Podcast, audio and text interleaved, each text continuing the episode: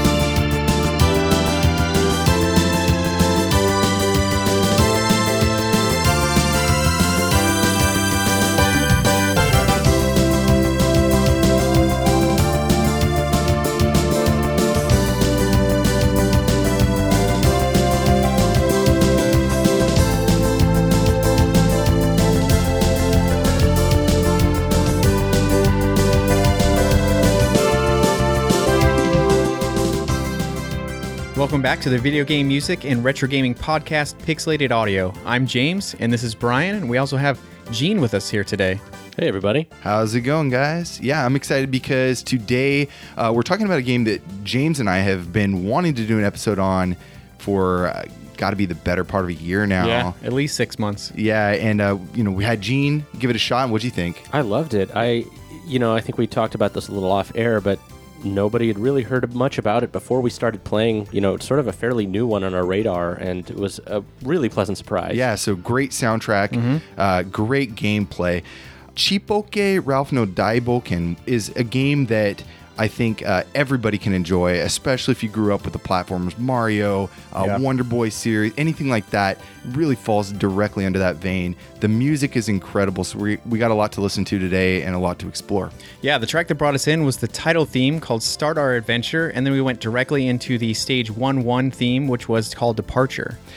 This track is, uh, well, the, you know, that first kind of opening is is very cinematic and it's, it's kind of short. So we, we jumped directly into the the stage track after that. That stage track though is so full of um, like happiness and like Yeah. this childhood kind of like fantasy feeling. I don't know. I liked it. Even that's the stage track felt very cinematic to me. It, it reminded me of something from like an RPG where you'd go into the the very first town, or like um, something like Lunar. Like I there's was just gonna like, say that. like flying around, and they're kind of giving you like a overview of what you might see. kind of like a Maribia kind of Yeah. vibe to it. Yeah. The other thing uh, I liked about this track is it kind of reminded me of Tomba. Do you guys play Tomba? Oh yeah, I've been playing Tomba recently actually. Oh really? yeah. It, it kind of has that like kind of almost slapstick like sound to it. Yeah. You know what I mean?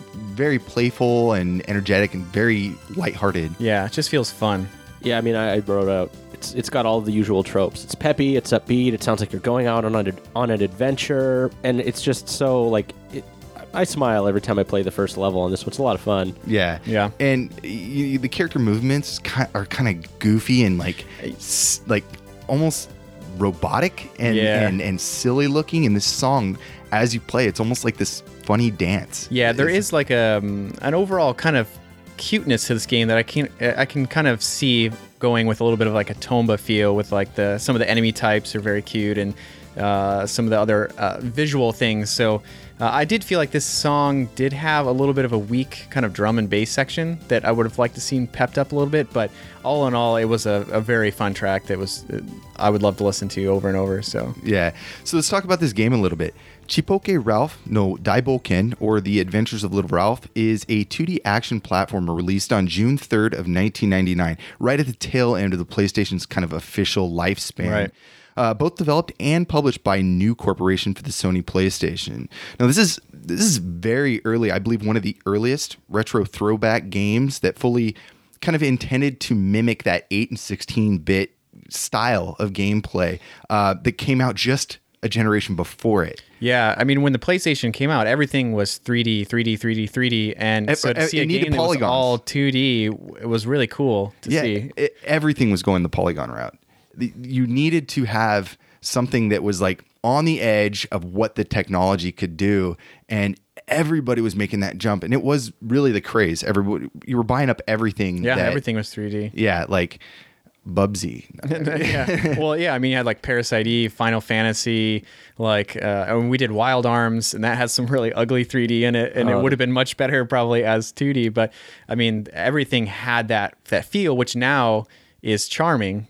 Uh, you know, back then it was cutting edge, then it got really ugly, and we, it didn't, you know, age very well. But now it's kind of charming again. But to see at the end of the system them say, you know what, let's do some some 2D throwbacks. some games aged okay you know Mm-hmm. in in the 3d realm you look at like doom stuff like it because of the way that they they did like the um, sprite mapping and stuff against you know textures everything kind of worked but like games like yeah like wild arms like that the battle sequences and stuff ooh god that's Yeah. Oh, yeah. Final Raunchy. Fantasy nine still looks great, but Final Fantasy seven, you have to have a, a taste for it. y- y- you have to have like a prior a- Yeah. appreciation I mean, it was a bit of an awkward transition. Everybody was going from 2D to 3D, and people were just trying to figure out what worked, and a lot of it didn't. But yeah, it's like starting all over again. Yeah. yeah. But anyways, um, music. So I think what is is really awesome about the soundtrack and what makes it stand out, what makes the game stand out, is more than just being this incredible platformer. It's the soundtrack, and it's the soundtrack's not only amazing, but it actually has a uh, the whole soundtrack actually has a kind of PSG in quotes equivalent. And uh, what's awesome about this is it's still sequence data and kind of looking at other games that try to do maybe similar things with this retro throwback. This was really the first of its kind in commercial application because remember in 1999, the 8 bit music revival, wherever you want to call it, didn't really exist before, at least not in Japan. Right. And so for today's episode, I think it'll be pretty neat because we can do some comparisons with the uh, the instrumental version, and then maybe listen to like the PSG version, or kind of vice versa, depending on you know what tracks we picked for the episode. Oh yeah, I always love when we do comparisons, so I'm looking forward to it. Yeah. Uh, all right, so let's talk about New Corporation, the company that made this game. They were founded in 1991 as a small software house located in Chiba, Japan, and they started with their first title, Boxer's Road, on the PlayStation in 1995. They also ported Princess Maker to the X68000 in 97, Captain Commando to the PlayStation in 1998, and The Adventures of Little Ralph was in 1999. And then they did another boxing title right after that, based on the manga series Hajime no Ippo Victorious Boxers in 2000. But then the company kind of fragmented and went through this whole new reorganization, which led to a bunch of new stuff. So around the time of Little Ralph, there were about 28 employees in New Corporation, but starting at around 2002, a number of the original staff members left to form other companies.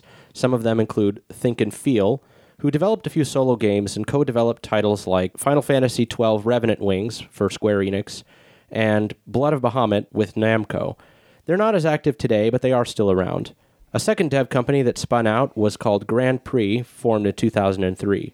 Grand Prix did a number of boxing titles for the PS2, Wii, DS, and PSP, but then sort of fizzled out and went bankrupt around 2012. It's kind of funny that like uh, they did those two boxing games, and then it seems like all the boxing people left to create this new company called Grand Prix. Wait, wait, we don't want to get confused. It's not new company. It's a new company. a, yeah, a separate company called Grand Prix, which by the name by itself would sound like they would become making racing games instead of boxing games. So, uh, Racing right to bankruptcy. yeah, yeah, So, also during New Corporation's reorg, another company was formed out of the original New Corporation, but this time out of their sales department in 2004, titled Ertain. Yeah. uh, that's that's did interesting. You don't hear too much about you know like the sales and marketing side of a company splitting off and starting a whole new company still within game development. I would be very doubtful that they were going to. I mean, if they were just going to be a publishing house, power to them. Like that makes sense. That's their mm-hmm. department. You know, they they kind of know the ins and outs of the marketing. Uh, but then they started doing like their own development too. They hired in some devs, and then they became like a full company. It, it didn't make any sense. Why even split apart then Well, at it's that like point? you know when a cell divides, it's like it tries to repair itself. Like, well, we know how to run a dev company. Why don't we just actually hire the devs and do it? Yeah, it's like a, a like a starfish. They they separated their arm and then they grew a whole new company. But but I mean, maybe part of it was they had their own ideas. Maybe they didn't want to make boxing games and stuff like that. So Maybe. I mean, so New Corporation After all these, you know, reorg and different companies spun off, they continued to pump out a few more titles that Ertain actually published. And uh, then they uh, apparently went bankrupt themselves in 2008. Ertain owned the rights to new, uh, the company that developed The Adventures of Little Ralph, uh, their software, but they were acquired a year later in 2009 by a company called Olivier that still operates today. Yeah. Uh, the old IPs like Ralph and Boxers Road, they've all been put out on PSN these days, so you can download them for like the PSP and PS3, Which is cool. Yeah, which is which is really nice. I think in Japan only. But I hate to say it, a lot of their new titles are really like shovelware. Like there's you- you know those DS bargain bin games Yeah, that you would yeah. never want to buy. Some have really great music, but like they're basically just to make a quick buck. Yeah. That's kind of their deal. That's kind of like their thing. And they, Yeah. they put out a bunch of these titles and they just looked eh, mediocre. Well, like small teams essentially making uh, an app but putting it out on a console. Right, right, right, right. Now they do make an engine for Blu-ray players, uh, which is like this visual novel engine. I guess that's kind of neat, but Yeah. like, you know. Oh, and they also offer web design services. So, so uh, in case uh, you didn't want them to develop your software, they'll also do uh, a website for you. Yeah. a GeoCities homepage.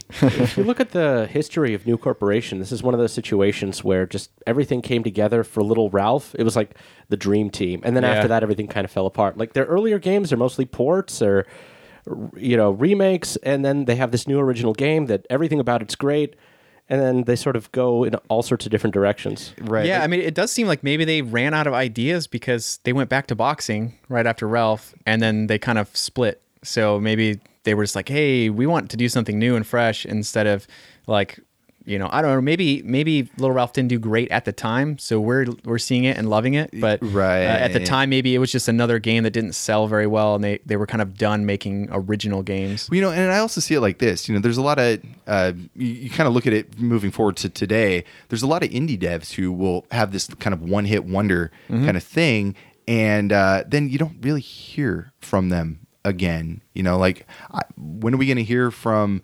Uh, you know, the next Minecraft or you know, like stuff like that. You know, like where's like the next game from the next big game from these guys? You know, Yeah. and maybe this was the same you know the same could be said for new corporation you know they just they they found their one niche and then they're like oh we got nothing else so anyways we got a ton of great music to play Right. let's jump right into it the next track we're going to hear is from stage one two called kajua water supply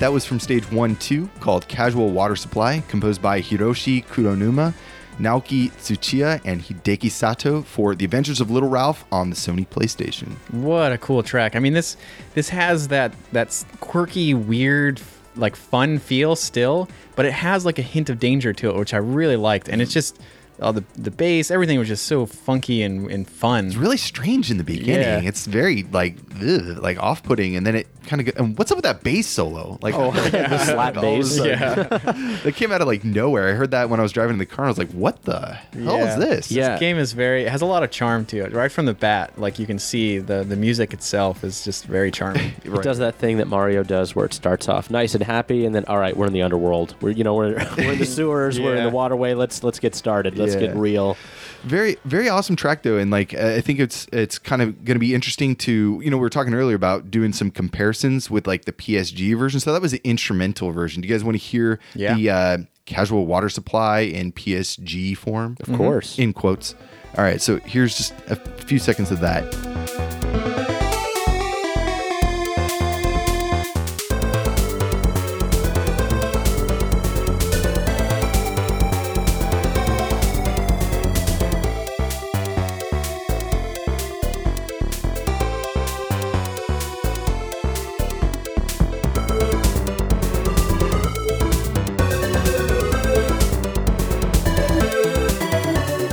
neat it actually almost sounds better in psg yeah, and it's funny because when we first listened to the uh, instrumental version, I thought the beginning has a little bit of a Castlevania feel, and then with the PSG version, I was like, that is very much has a Castlevania feel to the, the beginning. Uh, but it was so fun. Like I really like the. Uh, I, I, it's kind of a toss up. I, I, I can't tell which one I like more. Well, you know, some of these tracks that we picked today, we went through just the instrumental versions first, and we're just like, okay, let's pick all these tracks, and then they're so good in either either form that we just kind of flipped them. So you're going to hear some PSG tracks today, uh, just because they were great tracks regardless. So Yeah, Yeah. I ended up playing through the game with the PSG version because I had listened to the full soundtrack and the instrumental, and I'm like, you know what? I'm gonna instead of listening to it the second time, I'm just gonna play with this in the background. It works really well in the game. yeah, it, the, the mechanics of the game just kind of complement the music anyway in that form. So uh, Yeah. it totally works. Well, and everything about it too, it, with it being a throwback, it gives it more of that throwback feel. You kind of forget you're playing it on like PlayStation. Totally. And whereas the the, um, the more instrumental, it, it kind of reminds you you're on a PlayStation, but you still have that kind of nostalgic feel for the look. So Oh, it's totally. really neat. So what do we got next? Next up, we have a track called Holy Battle from stage 5 1, and we'll be right back.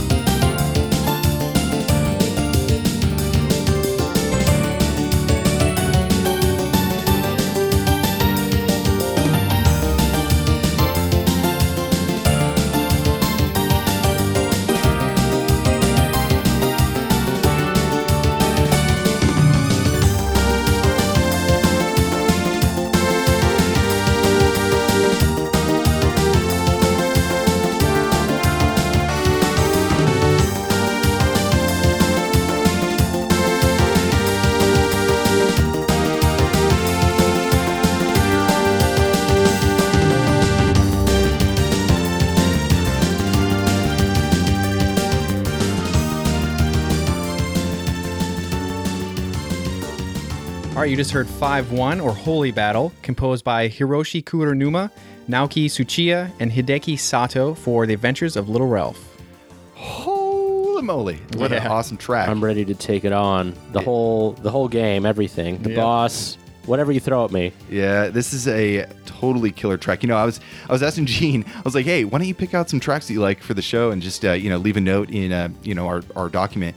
And uh, I see this track listed, and the reasoning you wrote was because yeah. and uh, no, it's just a it's a great track. I mean, this is kind of this encompasses like really a lot of um, Japanese like rock and pop from the the 80s. I think it kind of brings it all into one. It's got a lot of power. Um, almost has like a ballad, very soaring, and um, just energetic, good feeling. Like you're on the cusp of greatness. you Yeah. know? like just very empowering. Yeah, it definitely had a more urgent feel, a little less uh, silly and playful than the previous tracks we listened to, uh, which is which is cool. To me, it has a much more dramatic, cinematic feel than what you would expect from a 2D platformer. Like this still feels like RPG music. Like there's so much emotion and and story that feels like it fits into the song. It's very heartfelt. I was gonna say this sounds a lot like I, I mean I know the Lunar soundtrack really well, mm-hmm. but there's something about it that just gives me that vibe from the the battle sequence. Do you want to hear the battle theme real quick? Mm-hmm. Hold on, let's just listen to that. I can't remember. Maybe it's the Sega CD version. Let's take a listen real quick. Is this it?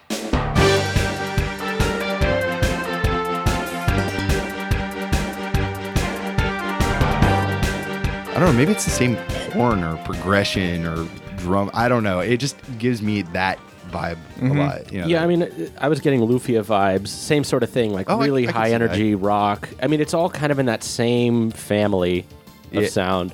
I think that. Uh, well, I mean, again, this is using like the PlayStation, probably some of the built-in instruments too. So Yeah. there's there's a little bit of overlap in that sense, maybe anyway.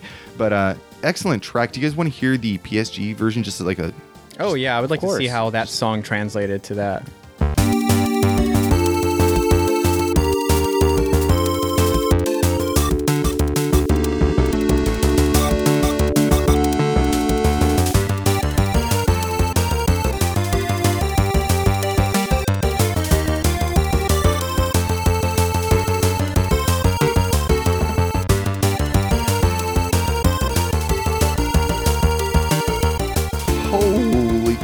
So good. Either way. It feels like the the cute little handheld version of uh, of the game. It's I would love like, to play that. Like the Neo Turf Masters uh, Yeah. for the Neo Geo Pocket Color versus the uh, you know the arcade version. Right. I s- totally. I, swear, if this game were made today, they'd have an on-the-fly switch. So you're like, whichever version you want, just listen to it right now. Yep. yeah, yeah. or yeah. Well, unlock the PSG version that's or something. the beauty of Wonder Boy, the Dragon's Trap, the new version. You could switch it on the fly. yeah. so I actually accidentally switched it a few times. I was like, whoa, wait a minute. Like with the graphics and everything too. And I was like, oh, it was a little jarring, but yeah, that, that would be pretty neat. Yeah, Gene. So tell us about Hiroshi Kuronuma, Naoki Tsuchiya, and Hideki Sato.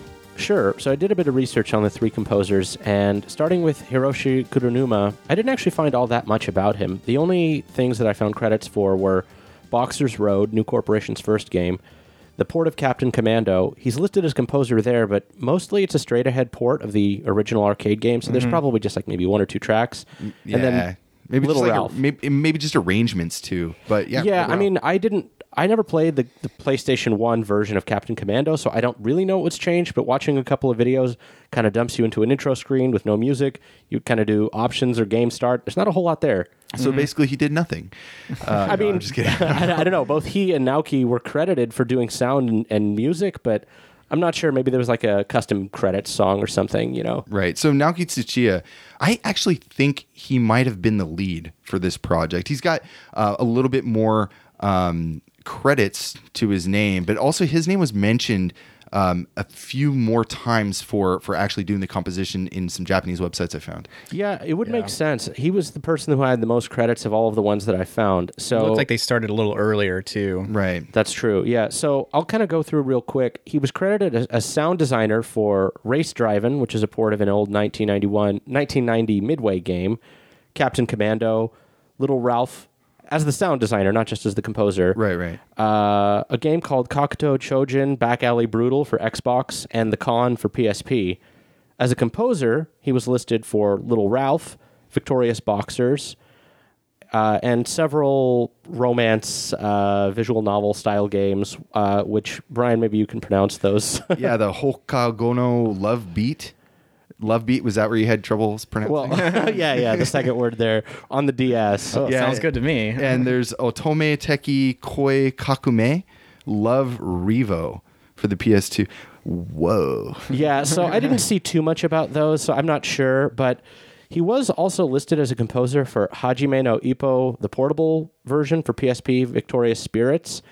I was listening to it, and actually, there's a lot of similarities to that soundtrack from this one. So there's, it's possible that he was the lead, just like you were saying. And most interestingly, is he's listed as the voice actor for Little Ralph in this game. oh, that's so Wait, awesome. no, really? Yeah, I saw that in the credits. In a, W- Wait, when is there a voice? In this? Uh, maybe like his- sound effects when he's screaming and attack animations during you know some of the. okay. So they're like, okay, go. "Huh, huh," yeah, stuff like that. so choke, choke on a carrot and we'll record Yeah. that.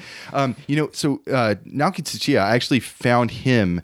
I, I found his like email and stuff like that. And uh, I also saw him on Mixi, which is like this Japanese Facebook. I still have an account from like the 2000s. Uh, I found him on there and I messaged him and was like, oh, maybe we can, you know, I could at least chat with him, ask him the, the whole thought behind this. And uh, he hadn't updated like his profile in like, I don't know, like six years. So I was like, ah, it's a long shot. Yeah. So never, never heard back, but yeah, it was worth it. Worth it. Worth a try. Well, yeah. I mean, it's always good to hear back, but sometimes we just got to do what we got to do. Yeah. So uh, Hideki Sato. Yeah, uh, he doesn't have a lot of credits either, but most interestingly, he was mostly a performer. So I found two main things other than L- Little Ralph, which is one, in the Clockwork Knight games, he's credited as a Pepperouchau orchestra member, uh, usually on percussion, and he worked a lot outside of games in a orchestra Orchestra del Sol with Jun Takagi, which was a Japanese funk soul Latin kind of world music band from around 1994 to 2001. Also as a percussionist, backup vocalist. So I'd say His role may have been the percussion. In I, this. yeah. I don't know if it was maybe like assistance or sort of like supervision, like just sort of contributing in smaller ways. Right. But it's nothing is um, really defined, even as far as the soundtrack goes. And we'll talk about that later. But uh, there, there's no real like you know this track was done by Tsuchiya. This track was done by Sato. You know, like we don't really have a, a way of knowing until we actually contact one of these guys. So Yeah, it's kind of it's so funny that uh, you mentioned Clockwork Knight because I hadn't even thought about that game until uh, you and I were hanging out, Brian, uh, and we were looking at, at different games to try to play, just goofing around Oh, yeah, for no yeah, reason. yeah. And, I, and you had mentioned Clockwork Knight, and I was like, oh, I've totally forgot that I had that game as a kid, and now hear it mentioned again in this episode. It's so funny how there's all these little connecting threads all over the place. little stars aligning. Maybe we're just gonna have to play that game later. yeah, Um, yeah, so uh, you know, we were saying before, one of the most unique things about the game is the music. We mentioned both versions, the PSG and the instrumental versions before, um, but they use a slightly different driver. So there uh, is a PSG version of the the same driver for sequence audio, and I think what's actually going on, and I, I'm not really certain, is that it's just a uh, instrumental switch. So you, you know the PSG version isn't actually PSG. It's not even really samples of PSG. Uh, more of a novelty named, you know, kind of right. kind Nostalgia. of nostalgia and stuff like that. Uh, it's just approximating the sound with these kind of simple square wave tones. However, uh, there's also a bit of smoke and mirrors there. So we're listening to this PSG. It sounds really, really clean, but you know, there's also some effects thrown in Yeah. on that. There's there's echo on the same PSG channels. Eh, There's a lot more to work with. So.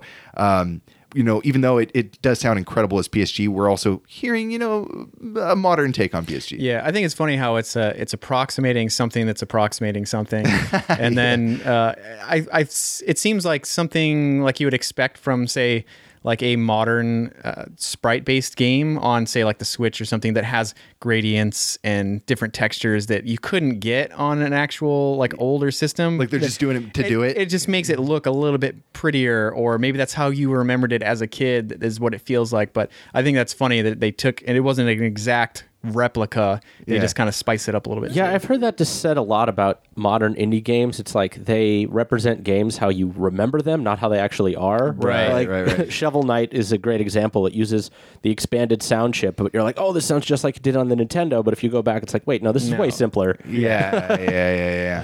All right, so let's get into some more music. Gene, what do we have next? So the next track is called High and Alone from the Adventures of Little Ralph on PlayStation.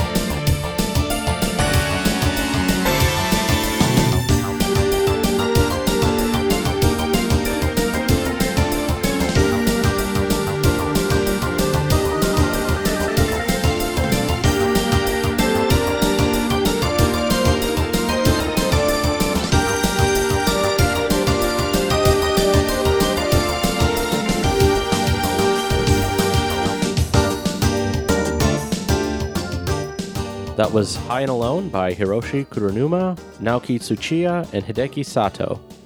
Ooh, good track. Yeah. Kind of reminds me of uh, my college years. you know, it's it's funny. Uh, James actually said that just a little while ago, and I was thinking the same thing because Yeah. uh, we were both losers. I saw the title and thought, I'm not going to make a comment. I'll let, we don't care. Uh, anyways, yeah, this is a great track. I think there is a lot of um, power in the drum kit. It's it's it's very good as opposed to maybe that track that you weren't too keen on in the beginning of the episode. Uh, the percussion, anyways. It's got kind of like a like an '80s. There, there's this transition I think in Japan where like Enka was kind of like getting introduced. The style was kind of getting introduced into pop music a little bit, and so it's kind of got that Enka pop feel to it. Uh, I, I really like that that kind of trait about it. It could have been maybe uh, like a composition style or technique that they wanted to go with, um, based on High and Alone. I'm not exactly sure where it is in the game. I can't remember. But again, it's a great track, and then you get this really cool like kind of organ just accompaniment that, that just shoots out of nowhere. I like it. Yeah, I think this this track. Um, I was saying before how some of the other ones felt kind of like uh, very cinematic. This one feels more like stage theater to me. Like everything's very exaggerated.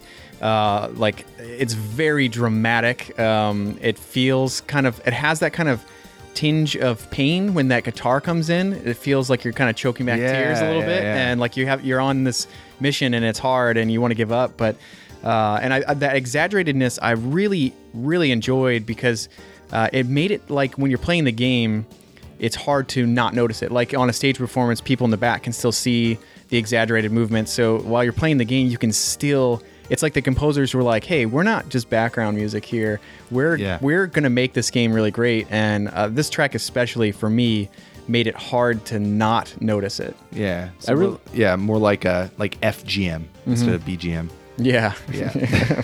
I really like how the first half has those super strong beats to contrast. It's like doom, doom. You know, it just it feels like you just have to pay attention to it. And then when the second part settles in, you can kind of just go along with the level. But it's just such a powerful opening. I really love. I- And I'm wondering if this is partially because of Hideki Sato, but it's got these sort of jazz and Latin influences. It definitely sounds like it's got that feel to it. yeah. I definitely picked up on some of the Latin influences. It felt kind of like a choreographed dance, a little bit almost. yeah. Do you guys want to hear the PSG version? Just Oh, just yeah. a little bit. Yeah. Anytime.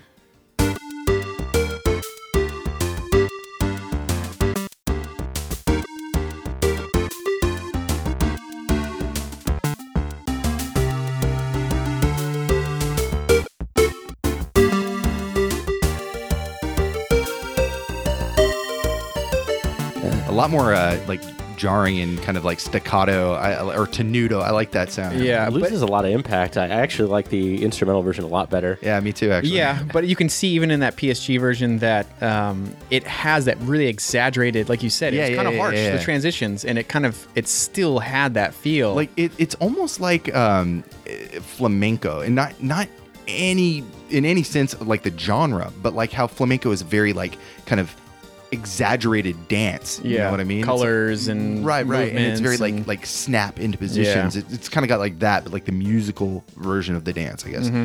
So the Adventures of Little Ralph. It's got a story, right? It's, it's a little Yeah. bit odd, but uh, why don't you enlighten us? Yeah, I mean, I'm sure if you guys have listened to the show a lot, you're used to these stories not being crazy unique. This is another example of this. So, this is another world where the peacefulness is interrupted by the growth of a great evil or demonic force. Um, you know, like I said, it doesn't really stand out above everything, but this is how it starts. And then you always have that character that stands up and fights, and this is Ralph. Uh, but what happens that stands out kind of interesting about this game is Ralph gets turned into a child very quickly in the game by Valgo, who's the bad guy. And you might be thinking, well, how, if he couldn't stand up against Valgo as an adult, how is he going to take down this boss as a child? Right. So th- this magical sword appears out of nowhere and Yeah. and gives him the power to you know continue his mission and to add to the I kind like of I like how just stuff happens. It just, Yeah. there's no explanation. Just a sword appears. Yeah. Yeah. Okay. Yeah. and to add to the the the, the stacking up of the tropes in in this um, Ralph his friend this female friend she comes to try to help him after he's been turned into a child and she ends up getting captured by Valgo because he sees a hidden power within her. So now Ralph is not only trying to stop this evil he has to save his friend who is uh, been captured because of him. So it, it's not like uh, saving the world is enough. He has to save his friend as She's well. she's so. on the screen for like like 30 seconds maybe and, Yeah. and, like all of a sudden she's got these powers and stuff Uh, you know uh, what's funny about this game so yeah it's like this retro throwback i think that was all the intent it was meant Yeah. to be like like haha look at all these like goofball stories back in the day that just you know crap didn't make sense and Right. let's go ahead and just put that in the extreme form and and recreate the the same idea just in our Yeah, way. Well, the the cutscene opens with uh, Valgo punching your girlfriend in the stomach and throwing her over his shoulder, like in the original Double, Double Dragon. Dragon. Yeah. like, that's the first thing I thought. Like, why? What? Okay, And I then- guess that's happening. and then uh, yeah, he he transforms Ralph into a little boy, and he's just like this naked little boy, like on the screen, like scrunched up in a ball, just like Yeah. laying there, like he's just gone through like like he's just been birthed or yeah. whatever. Well, and I think that maybe it was like um, kind of like not just like a nod to the retro feel, but almost kind of poking fun at overly serious dramatic games like you know we've mentioned the final fantasy games a couple times because of the playstation but games like that were being taken very seriously the stories were very dramatic i mean they would bring people to tears and now you have a game like this that on paper really doesn't make any sense but it doesn't take away from how fun the game is to play and the charm, right, right, right. Anyways, uh, so let's get into some more music. Uh, up next, we have Into the Darkness, and we're gonna actually play the PSG version. So let's take a listen, and we'll be right back.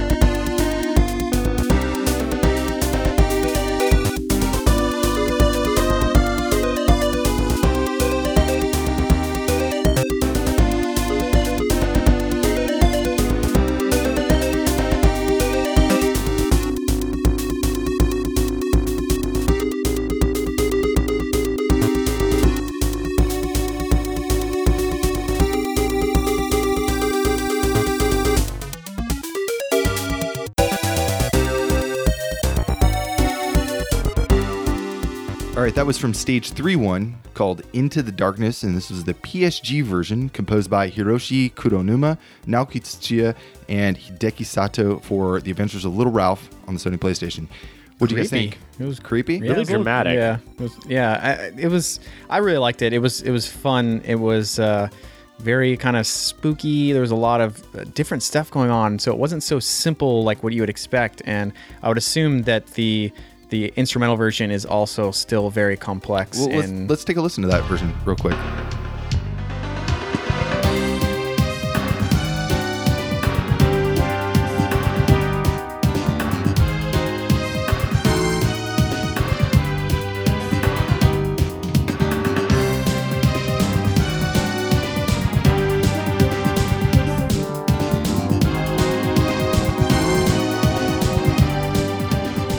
Think that one translated really well to both versions. Um, unlike the, the last one, like how we said, kind of lost a little the oomph.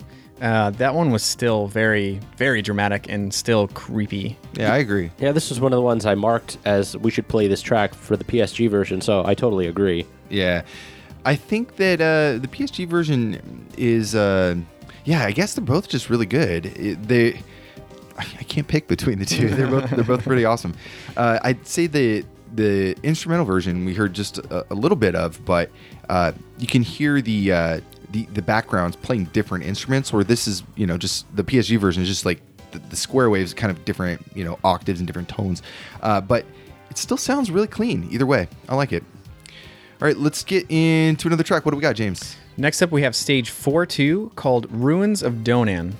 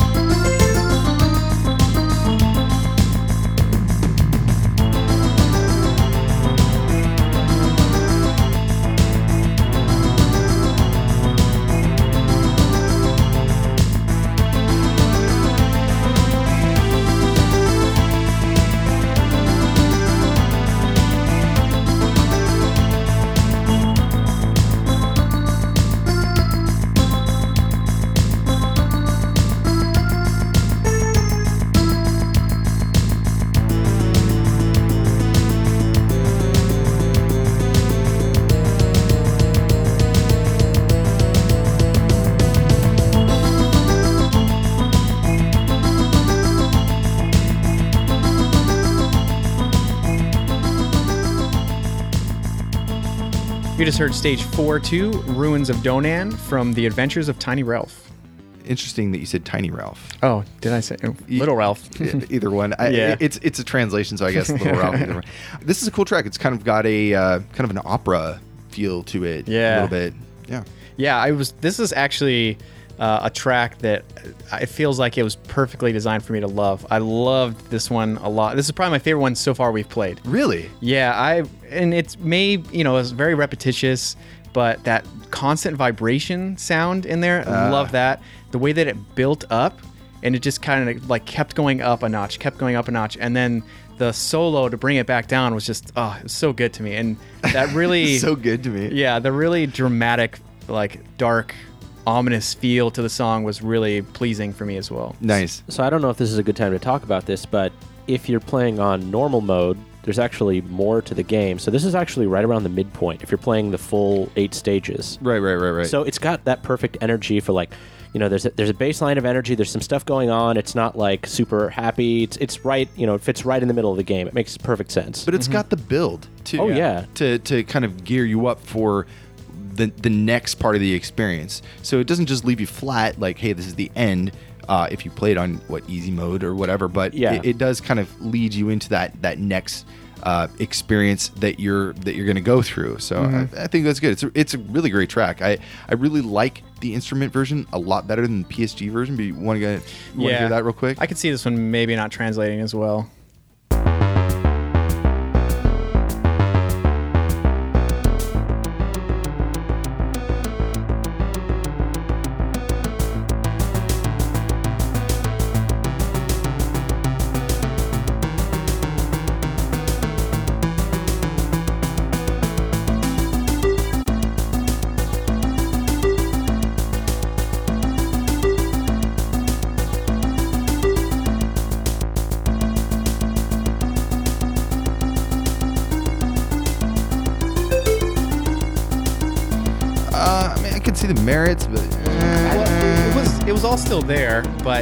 When that build up part that was that was coming was like do do do do do do do, and then It- it's it- like do do, and it, it it's felt missing like a lot. It felt almost out of key or something. Like it felt like uh, maybe a little dissonant. Yeah, I was like, wow, this sounds a little off, but um, I mean, it was all still there. I could see the correlation between the two. It does drift a little bit more into the background compared to the instrumental, which I like. I was closing my eyes just listening to it, and I'm like, yeah, I kind of remember why I don't remember that the PSG version when I played. it.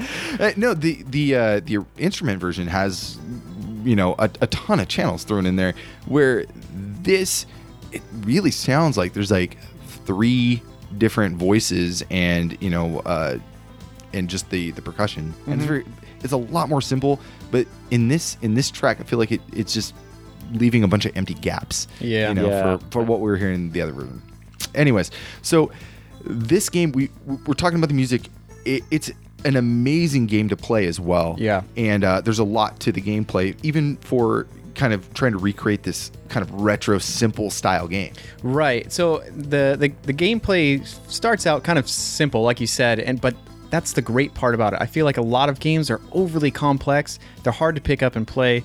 Uh, the Adventures of Little Ralph is so easy to pick up. Uh, it feels very much like a retro game because you just have basic controls like jump, run, dodge, attack. There's two buttons. Yeah, it- and so it's it's really simple. You have a special attack um, which they can build up, and it's like a golf swing. It's kind of funny because you can send enemies flying around, and they can bounce off each other and, and deal damage, and you can build up combos and stuff. But Right. this is an instance where on paper it sounds boring, but that's what makes it great. some of you are going to be thinking like, "Oh man, this is right up my alley!" Like Yeah. right away. The other maybe other twenty percent of you might be thinking like, eh, "I don't know." Give it a shot. You will love it. Yeah, because if you look at some games that are amazing, look at the original Mario. You run, you jump.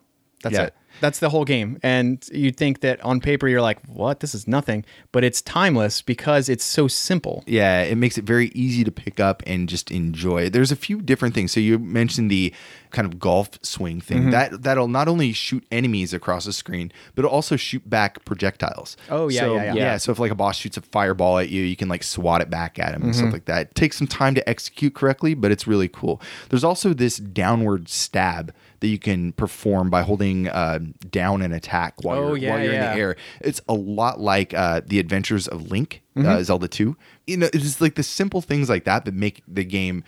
It feels like there's a lot more buttons and a lot more actions than there really are. Right. And I think that that element right there gave the game uh, more of a speedy feel to it because, Right. uh, like in Zelda 2, you can kind of go up to enemies and attack them while you're moving past them to keep them from attacking you, which was a nice way to not have to get stuck and kill everything. And it was one of the great things about this game as well. So you know, not just the controls, but let's kind of talk about the the platforming element of the game. So it's it's a lot like your Mario's, your Wonder Boys, mm-hmm. Strider, Ghosts and Goblins. I- I'd say it's a lot like Ghosts and Goblins actually. Yeah, there's even some sort of limited physics where once you commit to a jump, you can reverse directions, but it's a bit harder. So you have to know Right, generally where you're going. right. Oh my god, that force level where there's like the the floating um, what is it? Floating uh, logs or whatever that move back and forth Mm. like super fast.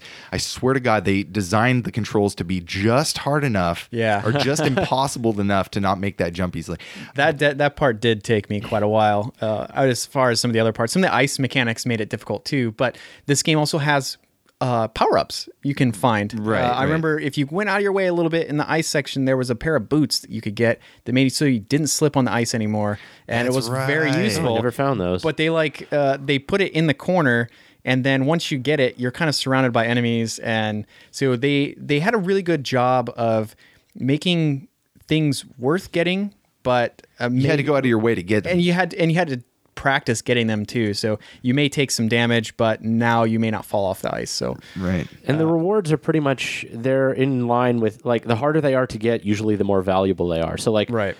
the easy ones to find are things like a shield, which gives you another hit uh, before you die, and then the sword extension, which just makes your slash a little longer. Right. There's also these fire Fireball things. fireballs. Yeah. Those are really hard to find, and there are very few of them. But if you get them, you can shoot a projectile and hit enemies from pretty far away. And almost every enemy dies in just a few hits, so it's a really good power up. Right. Mm-hmm. But if you lose it, you've lost it. There's also a little familiar guy that you can follow, who can follow you around and sort of fire with you. So there's sort of two. Oh, like uh, yeah, he kind of like lobs these little rock Mm-hmm. things in the air. It kind of looks like um like you ever seen the movie Totoro?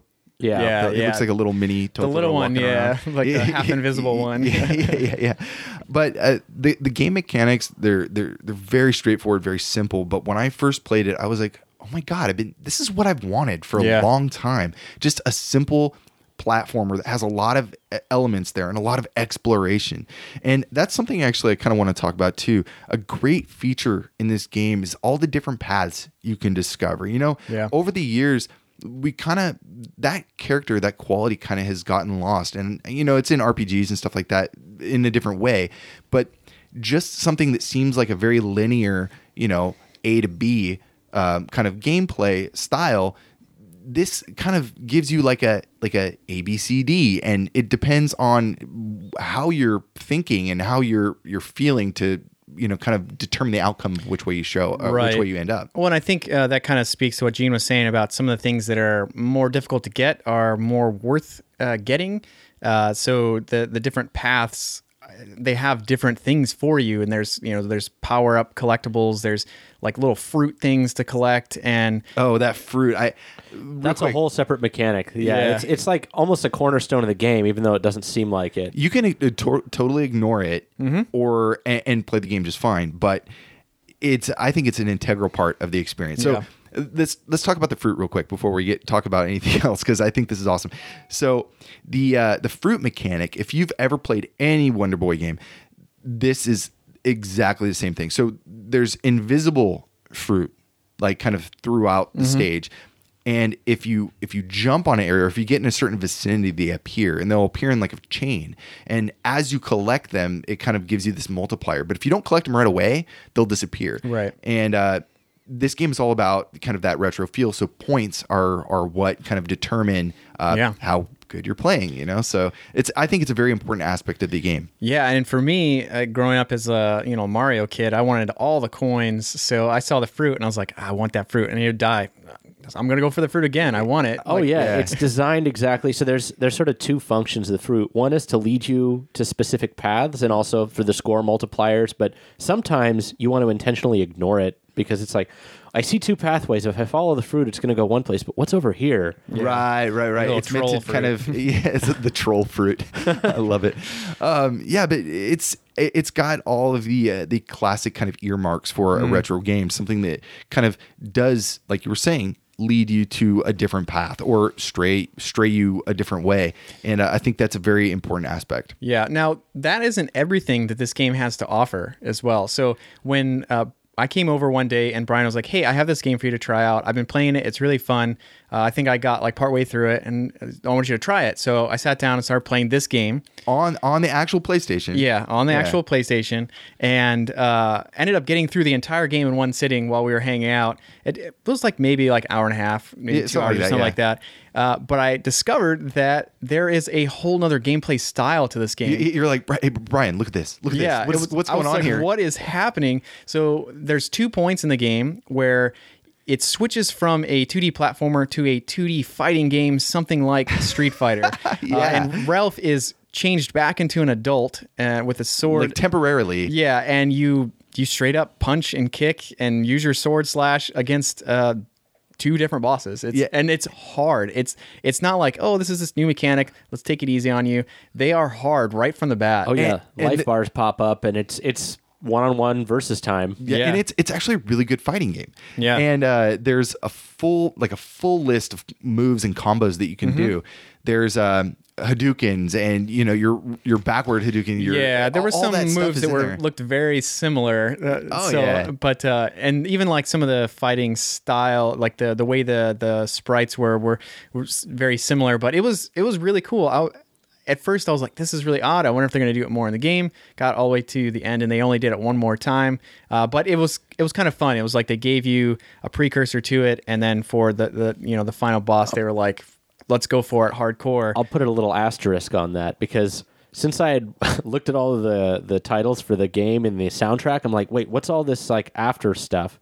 Oh, I see. There's an easy ending. So I actually went into the options in the beginning and put it on normal because I knew there's actually more levels after stage five. Right. Because there's two versions of the stage five music. It's like Yep. boss and then like, oh well, it's not really the boss. Just go on. Yeah, it's like Double Dragon. uh, like if you played it on the easier modes, you didn't get the full game, which is kind of neat. It, it gives you that replayability. You play it through, and you're like, "Oh, this is really fun. Let me try making it harder and and see if I can get all the way through it again." I mentioned that because there's actually five battles of that sort of one on one. Oh, there is, Yeah, right. so there's three more if you go into the harder level. because Oh, I think. I think it defaults to to uh, easy. Easy. mode. Yeah, Yeah, and I it was does. You were just like, "Try it," and I was probably wasn't paying attention. Yeah, but- yeah, yeah. There are, there are a few more instances because I played through the other day too, and I was like, oh man, I don't remember this many. Yeah. But um, the uh, those so those crazy two D one-off battles aside, the boss battles are actually really really fun and kind of remind me of any other boss battle like any Zelda game, any any uh, even Sonic games. It's Mm-hmm. Oh, got, yeah. got a lot of that in there the boss too. battles are like the standard 2D platformer style boss battles are so good. Like Yeah. they're so creative. Sometimes you're confused as to what you even need to do or if you're actually doing it right and then you're rewarded with killing them. It- but it's not it never felt super frustrating for me. It was it was really fun and the when we get to the graphics section, and we'll probably have a lot to say about some of these graphics. But uh, and then you find out by beating the game, or at least in the the mode that I beat it in, uh, you unlock the 2D fighting from the get go. Like you can sit there and there's the characters, and you can just boss battle it out with each other over and over, which Right. is really cool. So yeah, coming up next we have the versus mode select or let's begin the battle, and this is the PSG version from The Adventures of Little Ralph.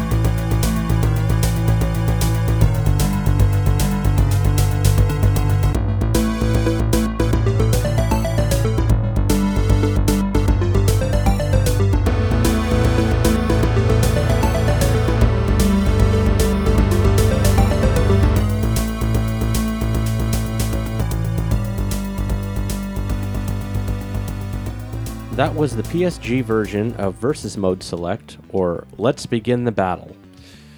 I thought this track was awesome. So good. I have a hard time believing that the instrumental version can top that. Like it's so like it felt so complex and so rich and dynamic, uh, which some we've seen some of the other PSG songs, not many of them, but they some of them felt kind of flat and empty. Like, well, the last one was, Yeah. you know, the Donan or whatever. Yeah. Well, let's let's listen. You know, I I, I picked this track for the show because I, the instrumental version was like so killer, and then I heard this and I'm like, oh Yeah.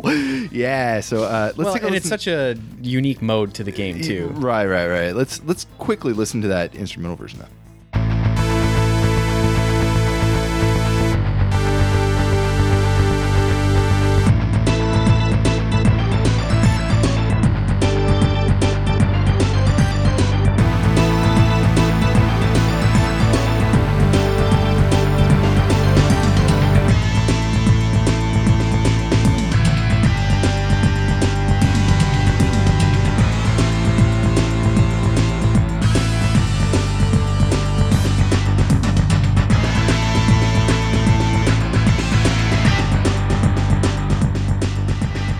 think I'm gonna have to give this one to the PSG version. Actually, I believe so too. It's funny. The instrumental version to me sounded so much like Super Punch Out. like it just, I was just like, I just imagined the character, and it was just, it sounded very Super Nintendo, but very specifically to me, Super Punch Out. I, I really like that the the instrumental version. I, I was like, oh man, this Yeah, it's good. it's, good, It's yeah. got a lot of grunge, this really heavy hitting drum kit, and then I heard the PSG and I was like, it's just too good to leave out. We Yeah. gotta listen to that one. it's so dark and serious for like a character select screen too. I know, I know, I know. Let's talk about the development history a little bit. You know, so contrary to the simple, in quote, sprites and look of the game, uh, you know, it took a considerable amount of time to develop. So originally, the game was developed for the Sharp X68000. New Corporation had just released the port of Princess Maker for the X68000 in 1997, which was also one of the last commercially made games for the system. Maybe, maybe the last, actually. Wow. Yeah. And then when the decision was made to switch over to the PlayStation, they almost had to start over because I guess some of the, you know, the code just wouldn't port directly. And so they they kind of took their time. That's why we see this big gap, this 2-year gap Right. where they were basically developing Little Ralph.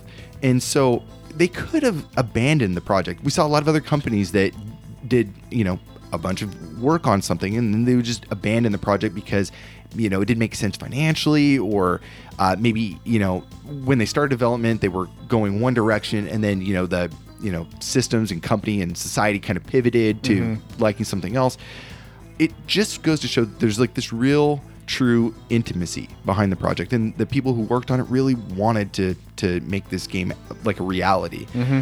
I think there's a lot of charm like you were saying and it kind of caused the not only the development team but maybe marketing to say like hey we should we should keep this one on our on our plate. And for a good reason because we talked about the other games they did and it wasn't really anything all that remarkable yeah. so, you know, even though the game attempts to emulate that kind of 8 and 16 bit style from the era, it truly was, or it was genuinely born on a 16 bit platform. Yeah. So, you know, it, it's even more odd to me that this retro game that came out way too soon for like introducing, reintroducing retro was actually from the system it was trying to kind of recreate. It's, Right. it's like this weird like paradox of like development and like gaming, you know, paradigms all in one. Yeah, it's kind of funny that it was like for the X68000 and then the 68000 is like, "Nah, we're done making games. You're you're you're too late." And then instead of making something for the PlayStation that fit what the PlayStation was really doing, they were like, let's just do something that looks retro. Right. And so it was, maybe it was more like, this is what we want to do Yeah. instead of like, let's do something different. Well, and they were at the tail end of the X68000 like releases, and then they kind of just squeezed into the last of Yeah. the PlayStation releases. So who knows? Maybe this could have been on PS2 and it would have been like more like, oh, okay, yeah, I can see the retro thing coming back. I don't know. Yeah, it could have just been one of those fashionably late things. It's like, well, we missed the boat on that one. Let's just release the game and call it retro and throw in a PS2 soundtrack and make it feel like we did this on purpose. Man, that just made it sound not as fun. Well, no, I mean, like I, I, you were saying this, and I really cannot think of a game that did that sooner. I, I don't think there is one. I think this is like the kind of first of its kind to Yeah. recreate like a retro thing. Because I mean, that wasn't even a thing yet. You either played retro games or you, you know, there nobody was making the old style well, new again. It's like they weren't even really considered retro yet. It wasn't that old. Like some people were still like going out and getting, you know, games for their systems that were doing like Super Nintendo and Genesis. It wasn't like that crazy Well, I mean, be think, like, oh, I just got a new Genesis I game. think, like, wasn't Donkey Kong like ninety six or ninety seven? Like some of the later Donkey Kong games. yeah, like right? the last one was ninety six or ninety seven. Yeah, Yeah, and that was like right when like N64 came out. So Mm-hmm. I mean, it's not really a long. There's like four year gap there. You know, Yeah. it's not that long. Anyways, let's uh let's get into some more music. We got a track from Stage Five Two. It's called "In the Citadel of Ice."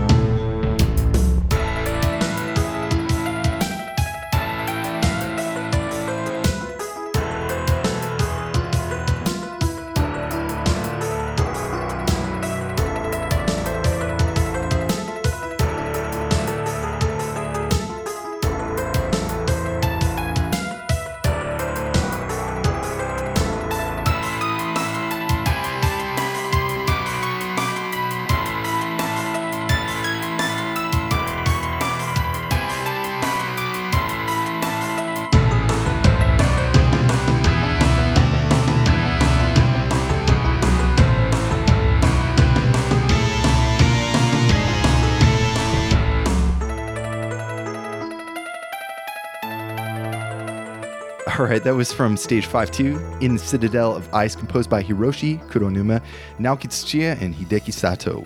Oh man! So out of the three of us, I'm probably the one that has played it. The it's been the longest since I've played it. It's been about Um, six months, right? Yeah, and as soon as this song came on, as soon as it came on, I was just like, I remember this part, and this is where uh, Brian and I were sitting here because I think this was maybe a level past than you had gotten when you were first playing. Right, right, right, right. And I was like, this is so good. Like we have to do this game at some point. Like Yeah. this song was incredible. It So- had like this psychological, like horror, icy feel to it. Like it, it reminded me a little bit of like Clock Tower, like the um how like scary it is, but there's nothing really like super haunting sinister about Yeah. it. There's some, something else is going on.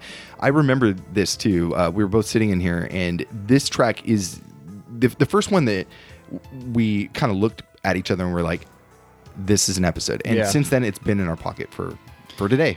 Yeah, I'm pretty sure I even just stood there in the level and was just like, "This is so good. I gotta hear this more." Yeah.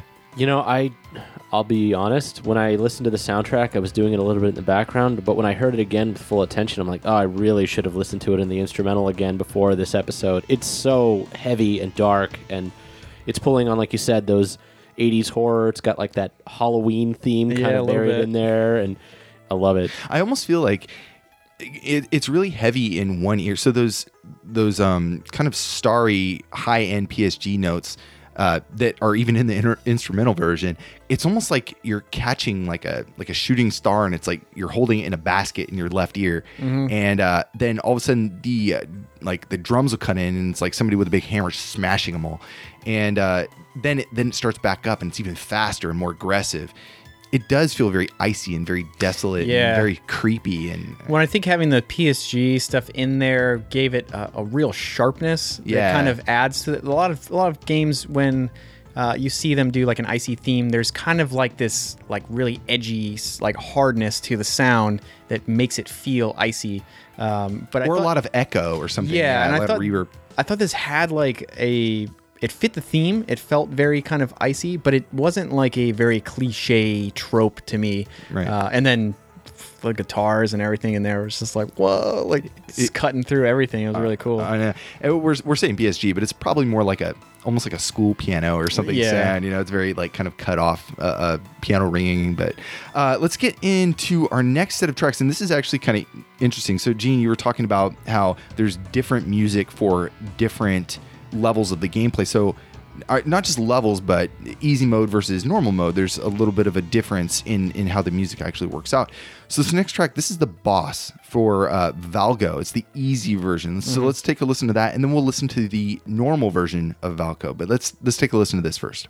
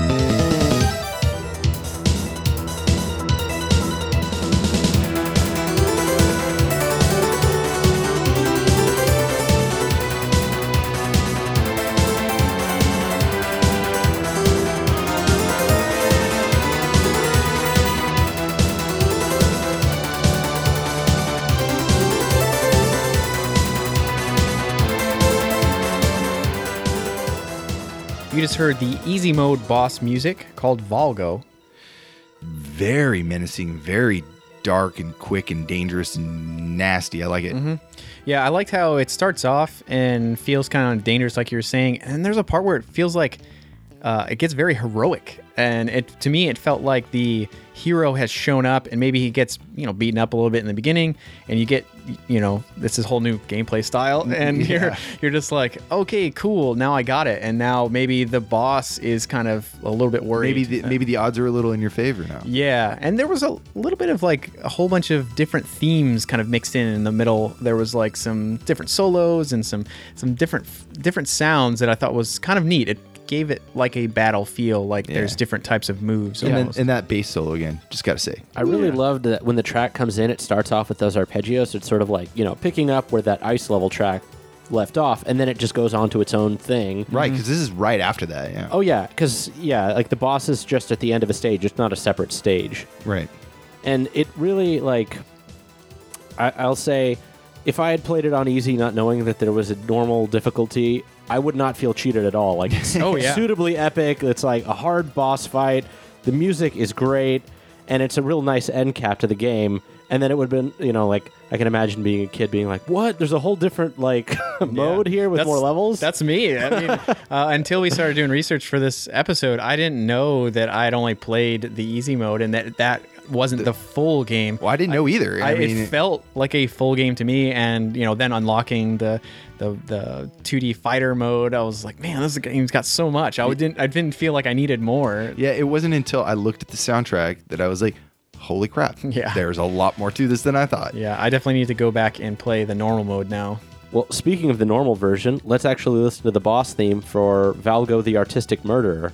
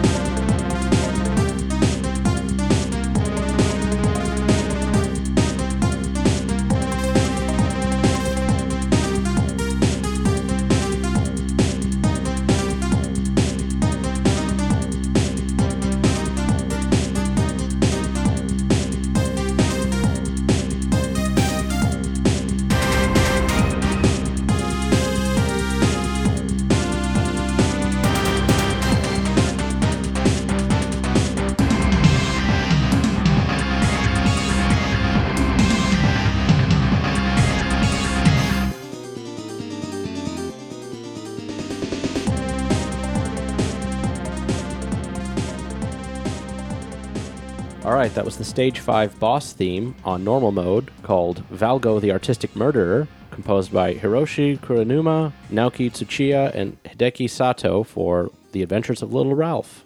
Whoo! First off, I, I really like that title. Uh, I, I don't know if that's a you know we've we've seen a lot of uh, composers say that they have no idea who named the, the, the themes of the songs and but I like that that, that he's not just like a savage monster. Like there's there's an art form. There's there's something to it that's not just. Uh, He's an artistic murderer. yeah, yeah, Yeah, there's uh, there's he's, he's he's got the class. Well, he could have killed you right in the beginning, but he just uh, decided, I'm going to turn you into a kid instead. Why not? Yeah. Yeah, because that's a little more artistic. Yeah, exactly. Um, And we wouldn't have had a game to play. See, he did it all for us. Uh, this this track is uh, quite interesting. First of all, the track names to kind of go with what you're saying. These are all coming from in game. The, Oh, okay. There is a soundtrack or a sound test that you can go through, and all the track titles are actually listed there. So we're not just coming up with these, you know, uh, and they're not just part of like a CD compilation. This is actually uh, what they're titled in the game, and I find it interesting that they gave it two different unique tracks for the same essentially the same fight Right. um, the first one does feel more of like an ending you know you like Gene was saying you know you could have ended it right there and it would have been fine this though is like like a it's almost got like a dance to it like a like I don't want to say like Streets of Rage in the sense of the the music, but like almost like a you know you're going back alley th- or through a casino or something. You're hearing music playing in the background, like Beverly Hills Cop or you know something's going on. Yeah.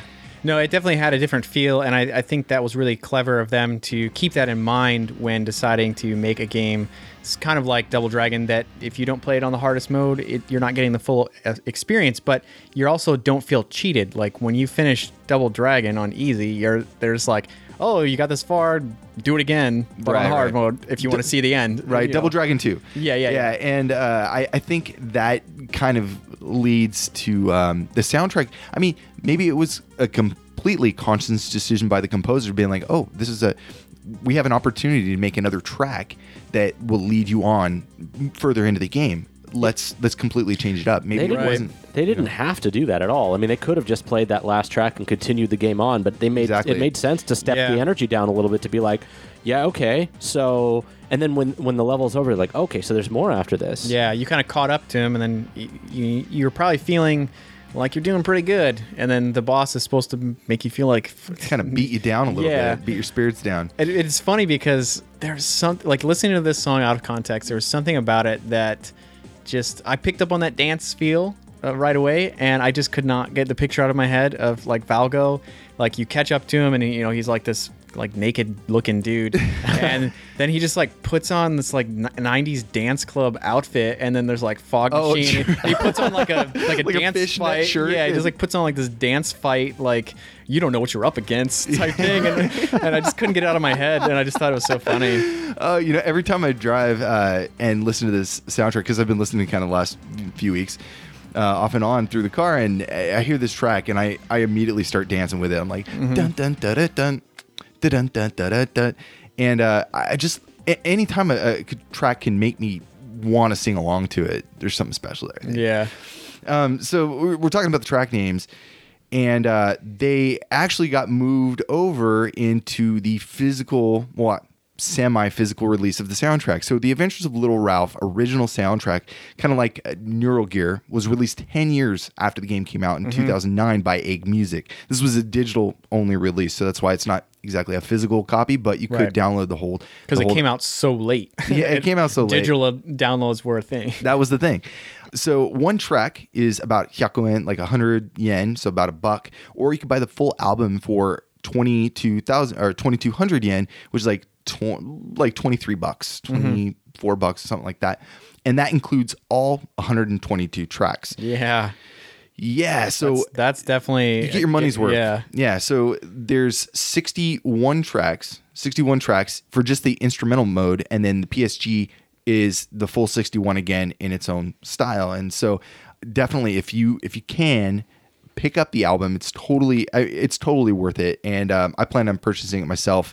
I think uh, hearing it because th- he's doing the recording Um, I think Hally actually put this together. He's doing the recording through the PlayStation hardware, so like what we're hearing is not emulated. It's actually um, the real, the real Right. deal, and uh, that's the cool thing about Egg Music. They try to keep everything as as real and true as they can. They try to avoid any kind of emulation or anything like that. Yeah, I should I should really do a write up sometime on how to purchase music from Yeah. uh, for non Japanese people because Oh, yeah. uh, it's it's really a, a pain in the ass until you get it going and then once you have it all set up and kind of dialed in it actually works there's so much money to just blow on music Oh, It's- it's, yeah. it's great But they do such a great job. Egg Music has been an invaluable resource, and like they're really, really good about trying to be comprehensive and getting like, what is every possible version of this soundtrack we can get? It's not just like, well, here's you know the album, throw it up there. right Oh yeah, you get a lot of games that are released with you know a uh, like an add-on like you buy the game and it comes with a, a cd but it's like five tracks of like the 60 some tracks that are on the game and uh, so it's really neat to see that they're like this is everything that you could possibly want. And really hearing how many tracks there are 122 that really makes it clear like what we were talking about with the decision to make the two versions of the basically the same part in the game. It's just one was the end and what was like the middle part. Uh, it just made it clear that they really wanted to jam this thing with music. They they put Like- a lot of love into the the audio department for sure. Yeah and even making the quote unquote psg version was just extra work that they didn't have to do Right. but they did. So it was really neat. Yeah so egg music uh totally awesome. In fact uh Hally, do you know uh, VORC? He, he he's the guy that kind of puts this. He, he's kind of in charge. He's the the chiptune dude, the guru of of Japan. He's the one that kind of brings uh that you know that scene kind of back into the masses and he's, he's a really nice guy we got to get him on an episode and, Oh. I, and i've told him about expansion packs he's like oh i got to i got to be on for that like, all right we'll, we'll make it happen Awesome. anyways let's get in some more music the next track we're going to play is from stage six. It's called the great battleship queen desta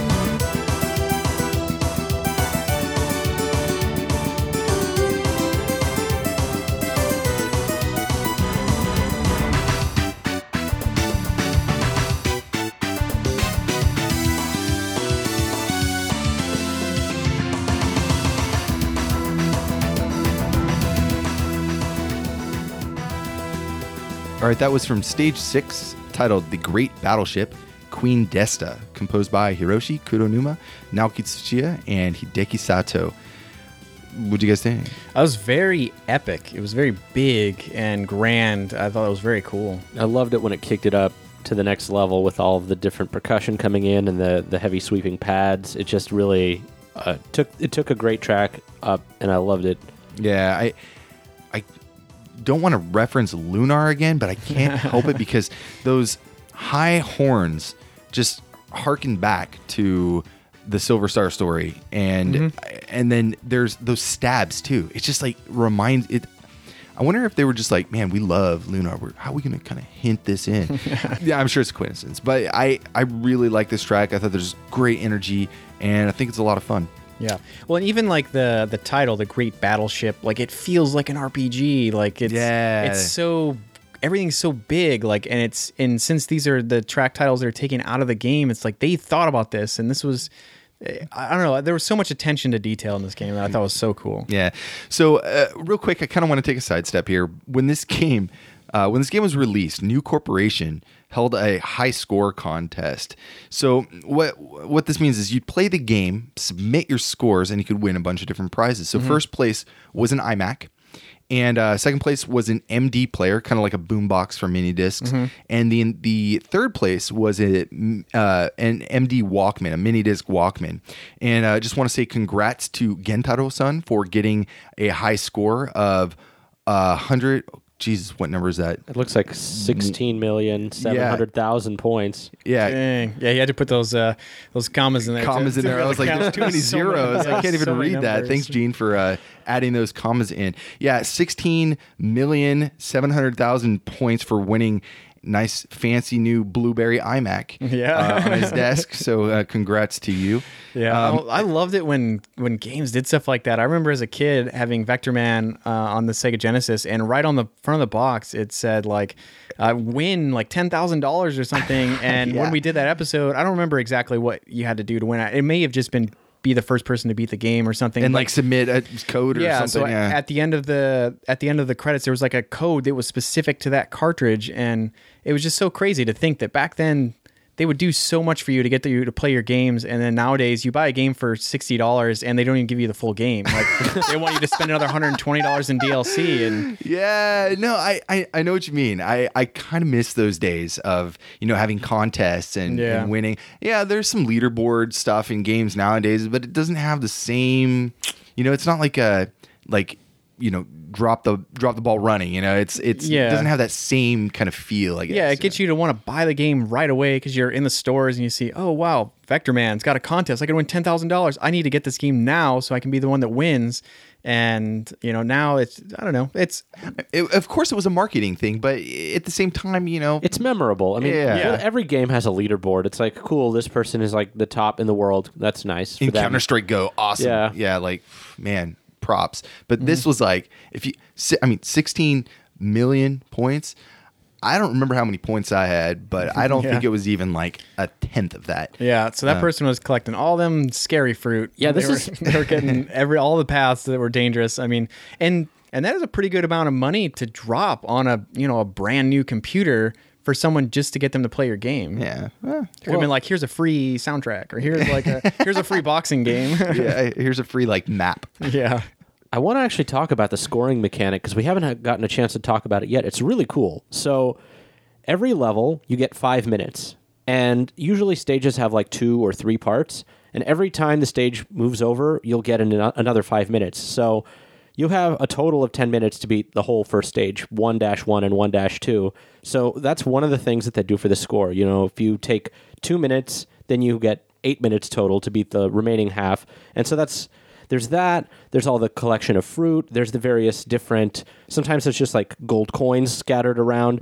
Right. there's super secret areas that'll have like a, a graphic of an x68000 you pick those up you get 68000 points. Yeah, i found one of those and i was like what is that? Oh 68000 points. It looks like a computer. That's probably what that was. Yeah, Yeah. you know, you know, it's it's it's really funny because on the official website that's now done by Colavier, uh, they have a, a section where they they talk about the scoring, and they mention that some of the bosses, or uh, they mention the scoring that you get for some of the bosses. You know, like certain enemy that you kill will give you um, a thousand points, or one will give you five thousand points, and there, there's one section there. It's very tongue in cheek, but they say like here's a boss that is called like it's called like the 2000 point boss or something like that. When you kill it you actually get no points. Why? Because they they found that there's a bug in the game that the, the makers found that there's a bug in the game where it actually doesn't give you any points. So so they're like oh well i guess uh, we screwed up. It was probably people going for this contest they're like why didn't that give me any points? Yeah. and they, they brought it up but uh, of course you don't have patches so you can't fix it so it's like well that's that's part of the experience Well, and it's fair for everyone too. So it's not like anyone else got points. so. Yeah, yeah, yeah. Anyways, let's get into some more tunes. James, I think you're up next. Yeah. Next up, we have another boss theme. It's called Farrakha the Sad Goddess, and this is the PSG version.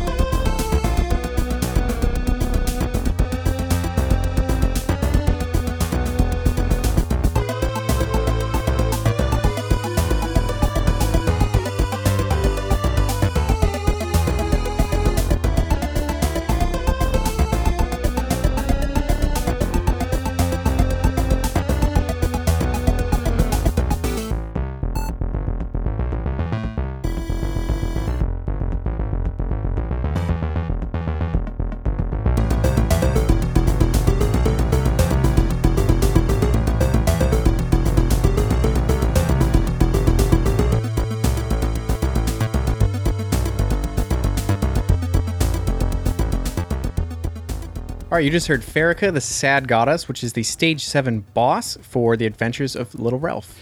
The bass on this one is very, very punchy, Mm-hmm. very rolly. I don't know how to say. It, It has like a very pop kind of feel to it, almost like um, it gave me almost like an emo-ish. It had a sad feel, but it had like this poppy, like like uh, cotton candy emo feel to it. And, uh, and then there was that part in the middle where it sounded like almost like dial-up internet, like like the the the sound like wasn't loading fast enough, and you just- like it was like it was around the loop. Hold on, let's Yeah. let's hear that again real quick.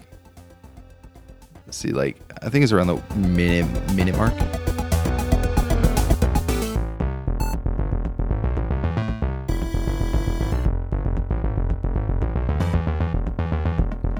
yeah, it, it was almost like your your modem is like trying to pull down some information.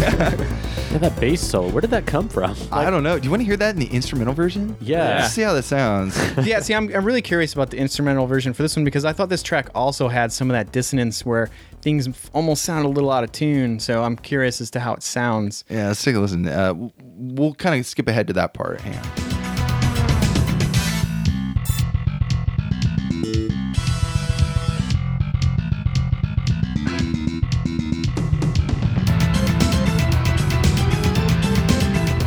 So that actually sounded very coherent. Yeah. And you could hear all of the notes. And I think when the the PSG version just kind of muddles them all together Mm-hmm. because they there's not like a lot of disconnect. Maybe maybe some of the um, the dynamics are are lost, and so you just kind of get this like like whirlwind of, of sound. It Yeah. doesn't make a whole lot of sense, but I liked it still anyway. Well, and I'm really happy too that uh, I'm, I'm sure that when they were making the this uh, like PSG ty- type version that they were like, oh, it doesn't quite have the same feel, but instead of making it have that feel, they kind of stayed a little bit more true-ish maybe to what it would have sounded like. They're like, oh, we have to put limitations on it, or else this is going to become something more modern than than what it already is. Yeah, And- smoke and mirrors aside, they're like, Yeah. still got to kind of tone it down a little bit. All right, so we've kind of mentioned all the different facets of the game. Uh, let's talk about the graphics a little bit. Something we haven't brought up yet, and I think the game is gorgeous. Oh yeah, and one of the things too that right off the bat you're like, okay, this is a sprite-based game, and it's it feels very much like the games you'd play on the Super Nintendo or stuff like that. But the level of detail and like th- realism, I guess, uh, the style is so advanced. It's so crazy.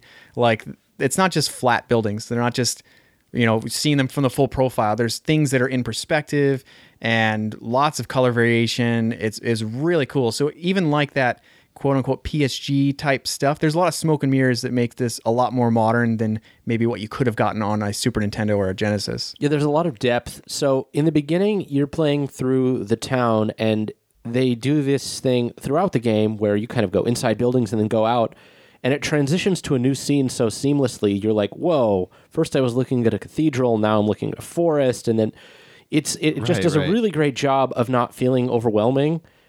So it kind of goes from less detailed to more detailed, and there's so much depth. And like, I'm not usually a person that notices the graphics on 2D games, but every new area, I was like, whoa, look at the ice area backgrounds with all of the giant sort of pillars and everything, or, uh, you know, like buildings in the background. There's sort of like almost Christmassy, but in a creepy way. Right. And so even the very first level with the town just has so much detail. I stopped and just admired it for a little while, actually. Yeah, I, I like even the uh, the attention to detail in like the forest, where you have the the kind of sunbeams kind of breaking through the trees and causing this little kind of glint of of sunshine in a very dark place, and like everything like the animation for for Ralph is very fluid. I, I I always give it the the ladder test, and whenever a character is on a ladder or even on a rope swing, watching the the amount of frames that they put into the actual animation sequence is always something that you know I kind of keep an eye on. And him kind of moving up and down the ladders. There's so many different variations of how Yeah. he moves around and shuffles, and I think that that makes it seem so much more alive. Yeah, you know? and it's funny that you say that because I remember when I was playing it, uh, that was I was playing it right around the time that I first started getting into speedrunning. So like my mindset was like, how can you do things faster? And climbing ropes and ladders, you can actually do really really fast in this game. You do like a jump, and you can just like keep flipping up, and Right, you, right, you, right, like right. just fly right up ladders and, and ropes. It's really cool. Uh, so it was really neat to see that it, that there's so much to just the the way that the game was programmed and how it interacts with the background that it feels so fluid. It was really neat. Yeah, and let's not forget the kind of look and feel to the 2D fighter. That actually is very clean as well, and I think it stacks up against maybe some of the early, uh, or maybe like like Street Fighter One. It kind of has that look to it, but it, it behaves a lot more like Street Fighter Two. But I think that uh, the the graphic actually maybe more like a Final Fight or something Yeah, like that. like Art of Fighting Yeah, Art of Fighting, yeah, something, something like, like- that. Yeah. It's Yeah. really good detail, like anatomy, uh, the movement. Uh, and and that and that's funny because his his jumping animations even though there's a lot of frames of animation there they still went in to make it look kind of like an awkward jump. Do you know what i mean? It's Yeah. so it, so it feels almost like a like a mario jump. Like his legs are kind of like bling you know like that, it, very unnatural but it's very animated at the same time.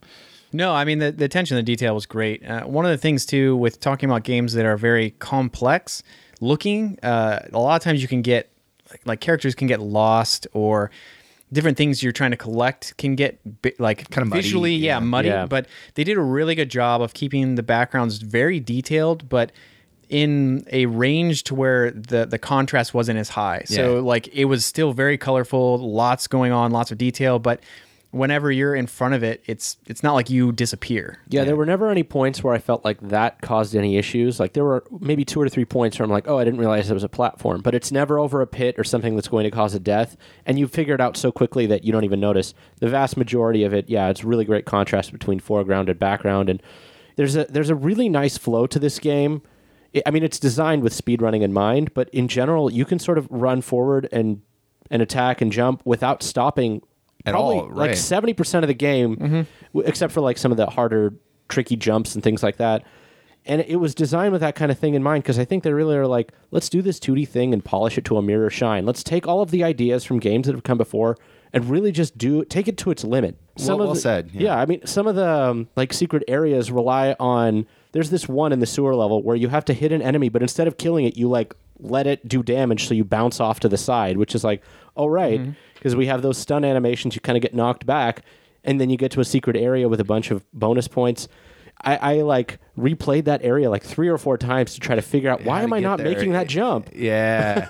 and I think that the the uh, you know kind of the look and the graphic style the most important thing for us today is that it still holds up so beautifully. Like you can pick up this game and this would be I mean they could release this as an indie title for people who didn't know that this was, you know, done in 1999 and I guarantee would fly off the shelves. If this made it on like the Switch or PS4, I think it would do really really well. Or even even iOS, maybe they can even figure that out somehow. Yeah, it's funny. While you were talking about like the whole like being able to move quickly and how it feels like it was designed like that, I actually looked on speedrun.com and there is uh, there is a run submitted of. There's one run. Uh, and it so it's uh, four hours and eleven minutes by someone that's uh, C uh, nineteen thousand, and uh, it was only five months ago. So Wow. that someone has has stumbled upon it, and they used um, PSTV to do it. So Oh. well, so it's kind of sure. neat that um, 4 hours really that long? I feel like it could be done faster. Yeah, I mean, that may sometimes you, you will see people that will play through a game and they'll just submit it. There's no other. Right, It's like right, a, right, right. a free world record, but Yeah. uh, yeah, four hours probably sounds pretty All right. extreme. Uh, I'm up for the challenge. Yeah. Anyways, let's get into some more music. This is from Stage Eight, and this is the boss theme uh, called Boss Change, and this is where the the final boss kind of changes its form. And the track is titled Destarosa. All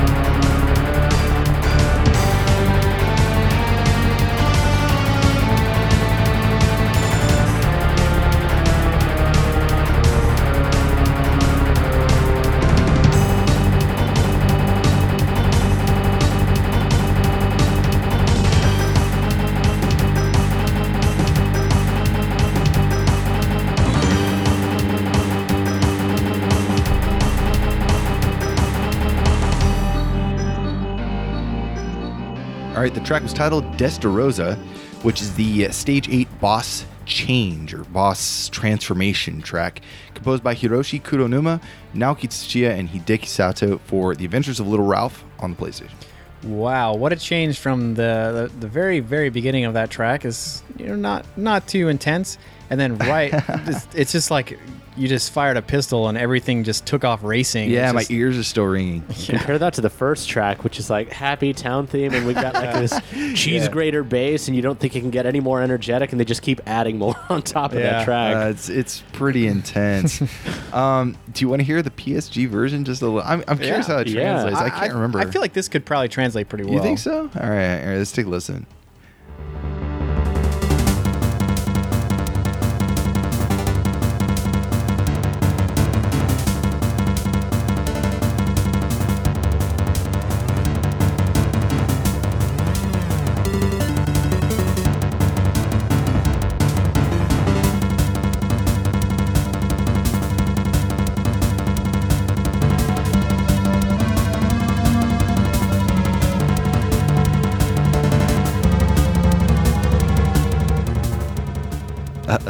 Pretty cool, actually. yeah, I mean, it definitely loses some of the intensity, but I think that's actually a good thing for this track. The, the, the, the normal orchestral version was just really, really, really rough. intense. Yeah, it was hard. Yeah. Uh, all right, so let's move on to our next track. Gene, what do you got? So the next track we have is Mount Etona from The Adventures of Little Ralph.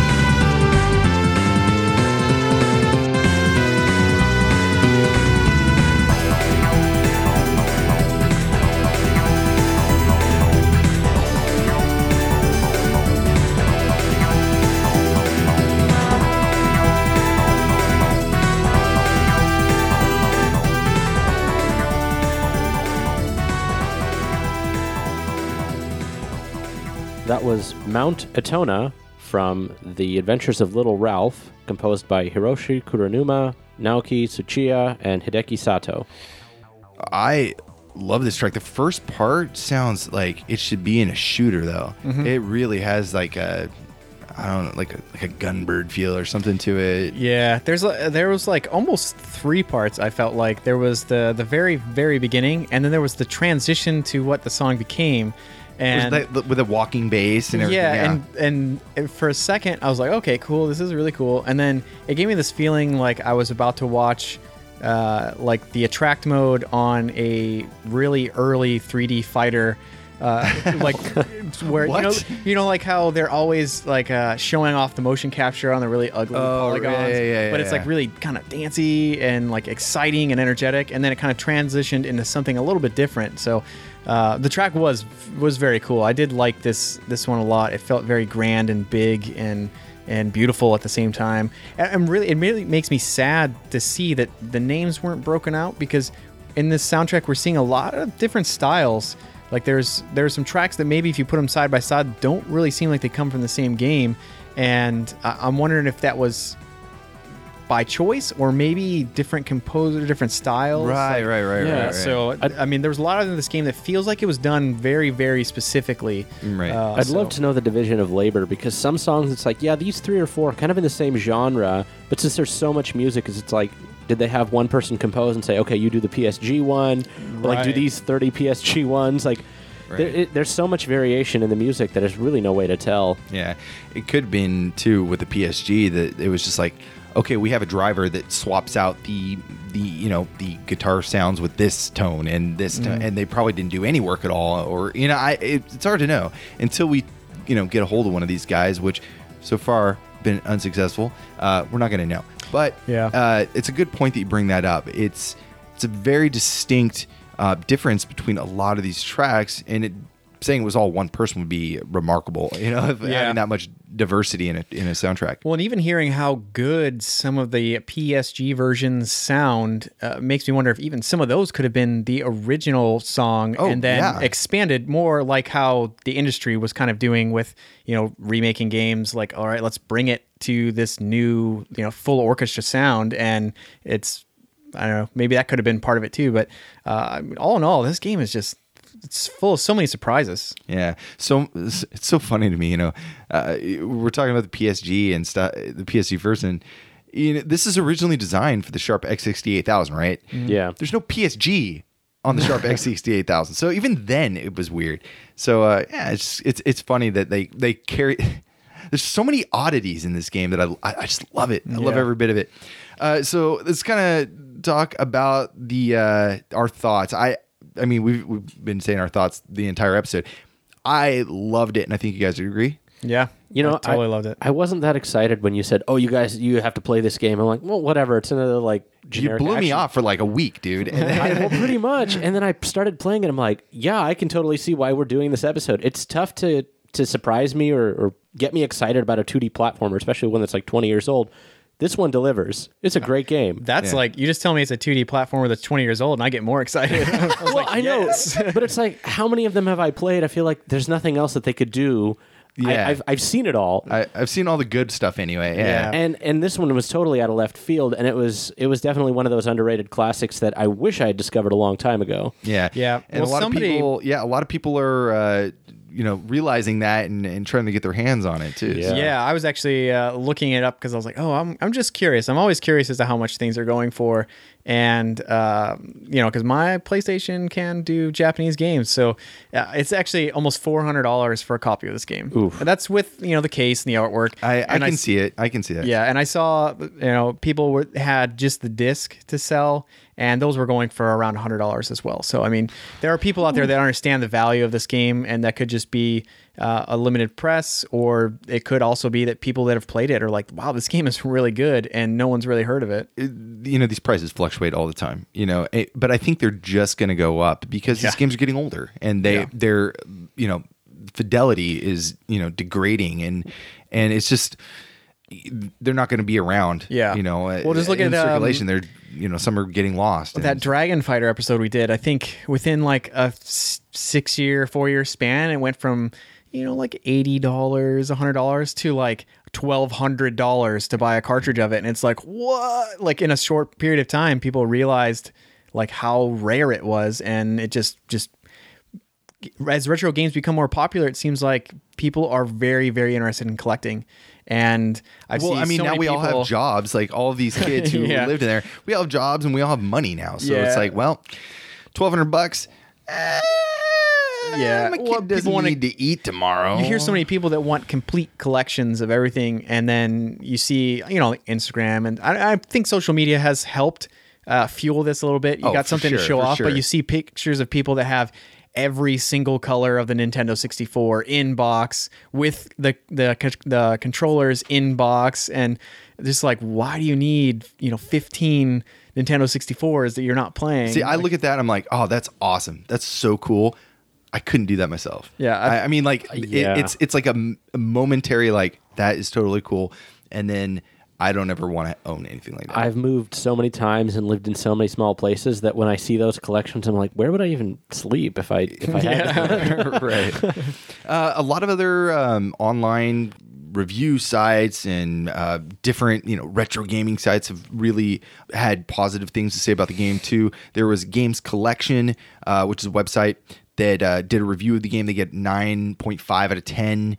Uh, retro Spirit Games give it a 80 out of 100.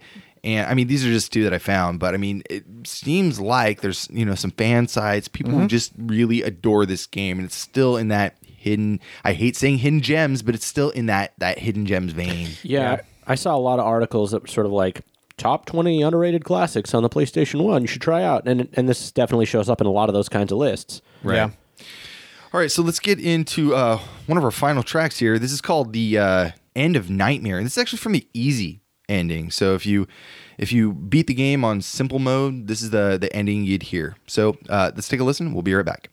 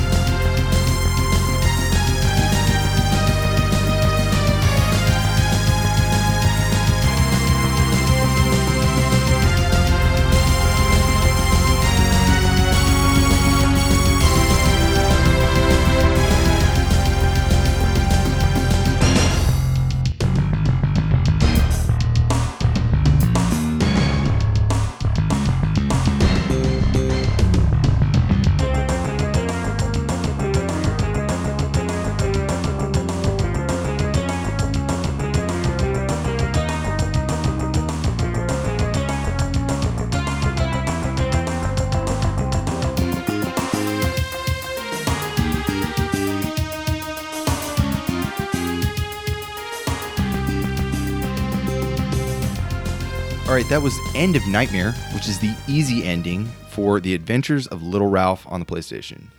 Uh, at first, this track I was not like digging too much. I was like, uh, it's all right. And then there was those uh, Genesis, uh, not not Sega Genesis, but like Phil Collins Genesis, like drums. Yeah, and then I was like, wow, this is great. Like this is a really cool track. It's really in your face, and it feels like uh, you're flying above the clouds. I mean, so it the beginning part just felt kind of like phoned in, but I think that was part of the transition. It was like it was building up to something else. But uh, uh, if that was how it was, if I'd only listened to the very beginning of the credits and shut the game off, I'd have been like, I kind of feel like that was underwhelming. Well, you know, it's funny that you mentioned flying above the clouds because one of my thoughts was like, uh, did you ever see the movie uh, Laputa, the Miyazaki film? Oh yeah. Yeah, yeah. So you know the little boy who's playing trumpet on the on the tower or the building that he lives in.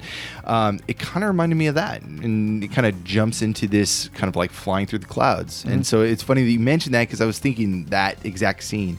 Uh, It reminded me of like the Never-Ending Story. Okay, like yeah, yeah, yeah. flying on the, and the a, Falkor. a little bit of um uh what Perfect Strangers, little days go by. Is that what? It, I mean, this is like a perfect encapsulation of what I think all of us love about 80s and 90s Japanese video game music. It's sort of looking at it now, it's a little odd or maybe interesting. It's kind of modern games are trying to recreate this exact sound. All these modern chiptune retro games. Old games were doing this, and this is kind of like a, a swan song, like "Say goodbye to the old days," and it, it, it's such a fitting like mm-hmm. ending sound for that Right. kind of feeling. Yeah. Oh man, great. Uh, man, we had a lot of music today. and that's not looking- even. Yeah, that's like a third of it. Yeah, it's Maybe. Well, like a third of it in terms of like the number of tracks for one version, maybe. yeah, yeah, yeah. Oh, there's a lot of music in this episode. This is gonna be a long episode too. Maybe uh hit the two-hour mark. Who knows? Uh, anyways, yeah. So today we covered Chippoke Ralph no Daiboken, or The Adventures of Little Ralph, composed by Hiroshi Kuronuma, Naoki Tsuchiya, and Hideki Sato. I had a blast, and you guys did too, I'm sure. Yeah. Oh, no doubt. Yeah. Yeah. If you want to know more about the show, where can they find us? You can find us online at pixelatedaudio.com for all the show notes and track lists. You can also find us on social media, mainly Twitter is where we're doing a lot of stuff. Yeah. And then uh, our Discord. Don't forget about our Discord. Discord is where all the action happens. Yeah. And uh, we got some plans for doing some stuff in Discord. Uh, you know, maybe a later date, we'll, we'll figure it out as as things go. But if you like the show, um, please, we invite you to leave us a review on iTunes. It takes a few seconds. Um, means a lot. Send us an email. Just if, if you like the show, if you like the music, uh, comment on the website. That's all really awesome. If you want to help support the show, we invite you to check our Patreon out. Uh, it's going strong, and we have a lot of support so far. But um, you know, things add up. We actually want to replace our sound system at some point uh, when we can get uh, enough funds to do that, and to make things a little bit easier for us and be able to record more. So, Well, um, we just sent in a, a microphone that needed to be repaired. And Yep. so the Patreon helped cover, cover that. that, Yeah. So. so- thank you guys so much for supporting us this far. Um, if you're new to the show, we got 98 episodes for you to go through. Yeah. So- um, we mentioned like uh, Dragon Fighter. Was an NES game that was a really cool and amazing music. Yeah, really good stuff. Um, there- Vectorman was another really old one. Uh, it Yeah, was like uh, in the top Lunar. early ten. Yeah, Lunar, Lunar, with Iwadare. We had him on, and yeah, the guy was a riot, man. Yeah. Like, how often do you get a chance to hear a composer from your childhood pick up an ocarina and start playing? Yeah. Oh yeah, that was a fabulous episode. Yeah, That was so- and that's so another fun. thing uh, to mention about Discord is that uh, a lot of times if we know we are able to get a composer on ahead of time, we will ask uh, if you guys have questions. So you And- can write in, and we will ask that composer the question that you're interested about. So- And we may or may not have one coming up in our next episode. So definitely drop by the Discord and um, give us a hand with some of that work. uh, we also have some news that we kind of should have brought up in the beginning of the show, but it kind of makes sense to uh, talk about it now. So, you know, as we're reaching episode 100, we've done 90, 99 episodes, James and I. Um, Gene's been on a few episodes in the past as a guest. And as we move forward into what I'm calling, and maybe you guys can uh, chime in here and crack me on the head, uh, I'm kind of declaring that the next, you know, from 100 plus N is going to be our kind of season two. It's gonna Yeah. we're gonna change things up a little bit, it, and and hopefully in a good way. We have uh, a lot more content that we want to start putting out, but we noticed that over the last few months, this year has been harder and harder for just James and I to to make all the time that we want Yeah. for for doing recordings. So Um, we've been talking about it for a few months now, and uh, we want to announce that we are bringing Gene on as our third official member, our third host Yeah. of Pixelated Audio. So Yeah, and it became really apparent. I, I think uh, that we were we were having trouble. We were having trouble keeping up with the episodes, and then uh, there was the time that I got sick, and Gene filled in for me, and it just worked out perfectly. I was able to rest, and uh, there's different things that are adding up in our lives, and the show is just continuing to build. So getting help with uh, you know research, editing, all that stuff is just such a huge help and uh, and you know we we like Gene so much. He's been on the show more than anyone else that we've ever had. So and it just works out so great. yeah, we got a lot of good feedback about uh, you being on before, and so uh, we're like, you know, it just works. We all snap together really Mm-hmm. well. So I hope you guys enjoyed this episode, and you'll be hearing a lot more from Gene and his miniseries coming up. Have you Yeah. announced? you No, haven't- I haven't. So uh, after episode 100, which unfortunately I'll probably be out of town for that one, but hopefully the very first one after that, 101, is going to be a solo show that I'm doing uh, with a mini series where I'm covering the music of deceased composers primarily, but as a way to do a spotlight on more of a history of a particular composer rather than focusing on a specific game, just sort of covering the development of a, of a composer over time. And I've just it, it, there's so many so many competing emotions when you do episodes research for that kind of right, right, stuff. right. It's like mm-hmm. it's very touching. It's sort of like it's very inspiring. You get to learn a lot about things just by doing a lot of deep research, and it's been a it's been so much fun up to this point. I'm really excited to share that with you guys. we're, And we're excited about it too. We've been talking Mm-hmm. about it for like a few months now, and you know this is Gene will be doing most of these solo, but it is kind of a collaborative effort. You know, we're all trying to to pitch in and, and help where we can Right. to make this um, a true pixelated audio kind of production thing, and so. Mm-hmm. This is going to be really great, I think, for us kind of moving forward with the show. Um, you know, some episodes it'll be just me and James, or just me and Gene, or Gene and James, or just one of us solo. Um, but that way we can keep putting out good content and um, you know stay fresh. Gene brings, I think, um, you know, James has the very artistic approach to uh, a lot of you know his explanations of the music, and we've got a lot of feedback on that. My more maybe technical stuff and. Kind of views on the uh, you know development side, and uh, it's kind of the holy trinity with Gene on the more composition and um, understanding like kind of musical aspects that we've always kind of been missing a little bit in pixelated audio. Yeah.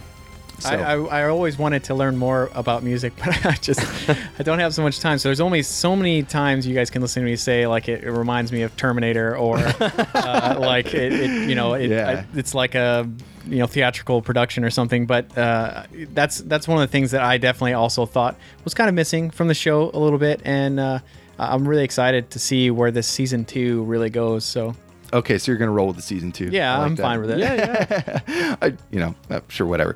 Anyways, thank you guys so much for listening, and uh, we had a lot of fun today. I hope you enjoyed the music. If you want to listen to the soundtrack, you can purchase it at Egg Music. We'll leave a link in the show notes.